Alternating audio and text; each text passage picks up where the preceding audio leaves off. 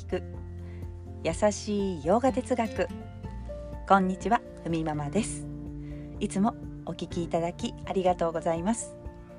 このラジオは耳でヨガ哲学を聞いて日常に生かしていこうというラジオです。ラジオの原稿をノートに載せています。テキストでご覧になりたい方は URL を貼りますのでこちらからお願いいたします。今日から少しずつバガバットギーターを振り返っていくということをテーマにしていきたいと思っています先に先に進みたい気持ちを抑えつつ年末年始これからラジオで洋画哲学聞いてみようかなという方もいらっしゃるかもしれないと思いましてラジオのテーマを、えー、1章2章そんな風に区切りながら伝えていきたいと思います。えざっくりバガバットギーターの説明をするとインド13億人に読まれている。最も有名な経典の一つ。物語の舞台は戦場です、まあ、メインになる登場人物、まあ、夢のめ夢の名手アルジュナとアルジュナをサポートするクリシュナ、まあ、アルジュナの相談相手ですね。この2人の対話によって物語が進んでいきます。どんなことが書かれているのか。2つにまとめました。まず1つ目。生き方を変える教え。そして2つ目。実践方法。もうこれが書かれている。と大きく言ってもいいかもしれません、まあ、全18章ありますが章ごとにまたテーマがあります。といったところで今日のテーマ。バガバットギーター1章2章をまとめてお伝えしていきたいと思います。では早速1章です。1章はアルジュナの苦しみから始まります。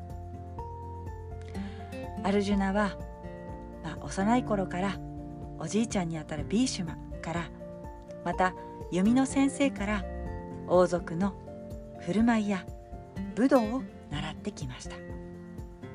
そしてアルジュナとその兄弟というのは、まあ、みんな優秀だったんですね。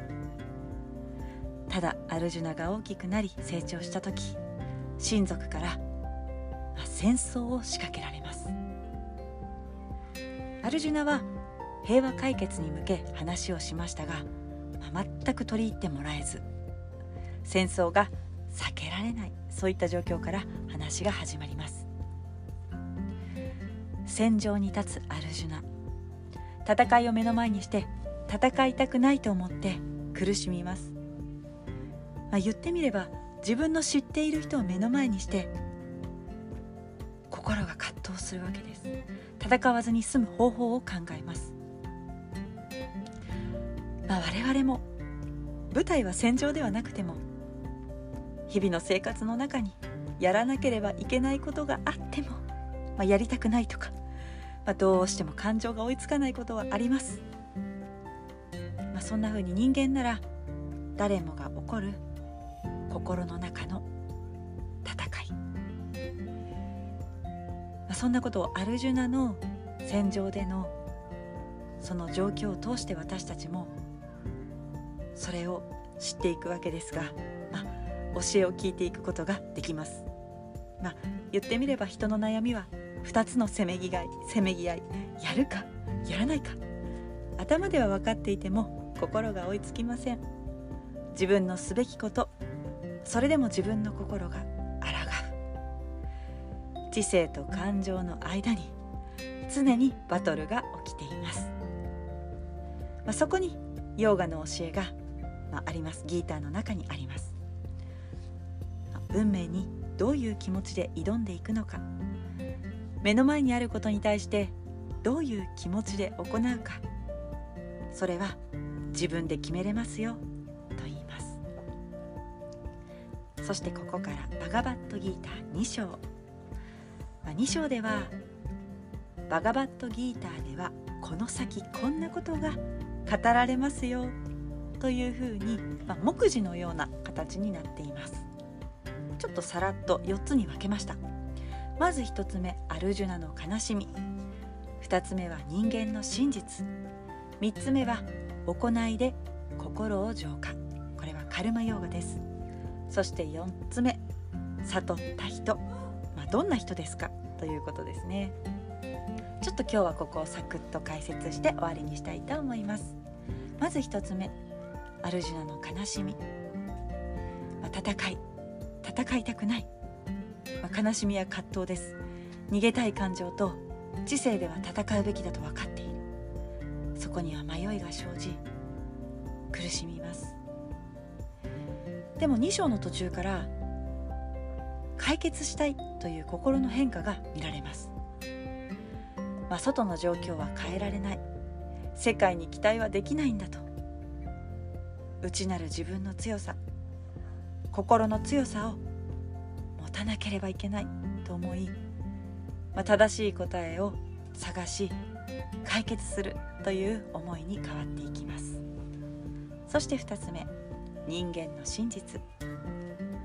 まバガバットギーターでは私たちのじ私たち本来の自分というのは体や心感覚ではないと言います。では本来の自分って何でしょう？それは意識だと言います。私たちは確かに自分の感情がこれが自分だと思いがちですが心や感情まあ、あくまでもそれは自分が持っている道具ですよと言います。その道具を、まあ、コントロールするのがあなた自身ですよと伝えています。そして3つ目。行いで心を浄化。カルマヨーガ。行いの結果を気にせず正しい態度で自分のためすべきことを楽しむ、まあ、言ってみればこの世界は修行場。心を磨くチャンスです。では4つ目。悟った人。アルジュナがクリシュナに質問します。悟った人ってどんな人ですか？マスティタ・プラニハですよと。マススティタ、まあ、ステイとかとどまる。でプラというのが最高のという意味でニャハというのは知るべきこと。まあ、最高の知るべきことにとどまっている人ということですが、まあ、自分自身を知って心が、まあ、揺らがなくなった人、まあ、周りの状況や、まあ、その発言ですね。そういったことに束縛を持たない人のことを言います。ただ2章ではねこんなことも書かれています、まあ、補足ですが勘違いしないでください。悟った人というのは何も欲しがらないわけでもないし感情に揺れ動かないってことではないんですよ。心の中に好き嫌いはあるけどまあ自由に自分の体が感じることを抑えたり妨げたりもしません、まあ、あれが欲しいなというような、まあ、願望とか思いは持ちます。でもそれを持たないから例えば持っているものを失ったからといって自分の中の幸せに何も変わりはないと知っています。それは周りの物事というのは自分を彩ってくれる飾り。それにはなるけど自分が生きるために本当に必要とは思っていません。自分の目の前にいろんなものが流れてきて色や状況をその時々見せてくれる。それがこの世界で生きるということ、まあ、何が自分の目の前に流れてきてもまた去っていっても自分の幸せにはまあ全く左右しないってことです。そして2章の最後には本来の自分というのはアートマブランマですよと書かれていて。まあ体や心感覚でもない意識の源なんですと言いまあ、あらゆる世界のベース普遍の存在ブランマとあなた自身の存在には違いがなくただ一つの存在ですと、まあ、一元論が展開されていくわけです、まあ、ギーターはウパニシャットをベースにしています。ウパニシャットというのはベーダの最後ベーダーンタに書かれた私たちの本当に知りたいこと知るべきことはベーダの最後にありますよと、まあ、言われているところです。はいでは今日はこんなところで。今日一日も皆様にとって素敵な一日になりますように。耳で聞く。優しい洋画哲学ふみママラジオご清聴ありがとうございました。バイバーイ。